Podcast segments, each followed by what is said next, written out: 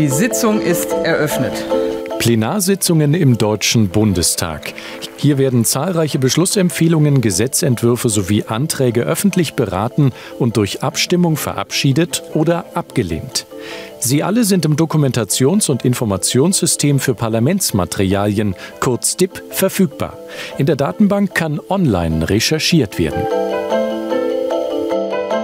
Wir haben in DIP alle Drucksachen und Plenarprotokolle des Deutschen Bundestages und auch die des Bundesrates, wobei dort allerdings leider in den älteren Jahrgängen die Bestände noch ein bisschen lückenhaft sind. Und auf diese Weise kann man in DIP Beschlussempfehlungen, Anträge, Gesetzentwürfe, Berichte, alles recherchieren. Denn äh, DIP ist ein gemeinsames System von Bundestag und Bundesrat und auf der Grundlage dieser Dokumente bilden wir also die Beratungsprozesse in beiden Häusern ab.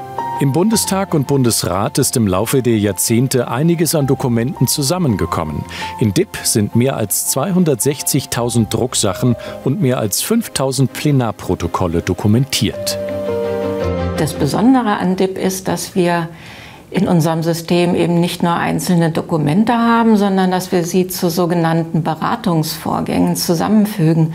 Das heißt, man kann in DIP also genau nachvollziehen, beispielsweise bei einem Gesetzgebungsverfahren, den gesamten Beratungsverlauf in beiden Häusern, angefangen vom Gesetzentwurf über die Plenarberatungen in beiden Häusern bis hin zur Verkündung im Bundesgesetzblatt. Die Suche in DIP ist nutzerfreundlich und bewusst einfach gehalten. Wir hatten uns überlegt, als wir die Suchoberfläche konzipiert haben, dass wir erstmal einen Sucheinstieg brauchen, wo man nicht viel überlegen muss, sondern einfach mal drauf los irgendwas eingeben können, suchen. Und dann gibt es aber auch noch zwei weitere Sucheinstiege, wo man etwas komplexere oder auch präzisere Suchanfragen formulieren kann. Und allen drei Einstiegen ist gemeinsam, dass man so ein zentrales Suchfeld hat, wo man äh, Suchbegriffe eingeben kann.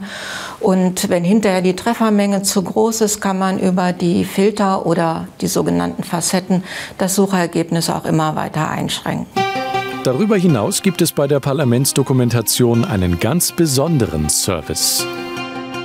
Wir bieten hier im Referat auch einen Auskunfts- und Rechercheservice an. Das ist natürlich einerseits ein Angebot für Abgeordnete, aber wir stehen auch für die Öffentlichkeit zur Verfügung, wenn man also irgendwie Fragen hat oder mit dem System nicht so richtig zurechtkommt.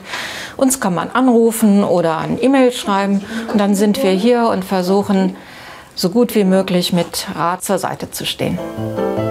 Über eine gesonderte Schnittstelle, eine API, können Anwender sämtliche Informationen aus DIP maschinen- und computergesteuert auslesen und nutzen.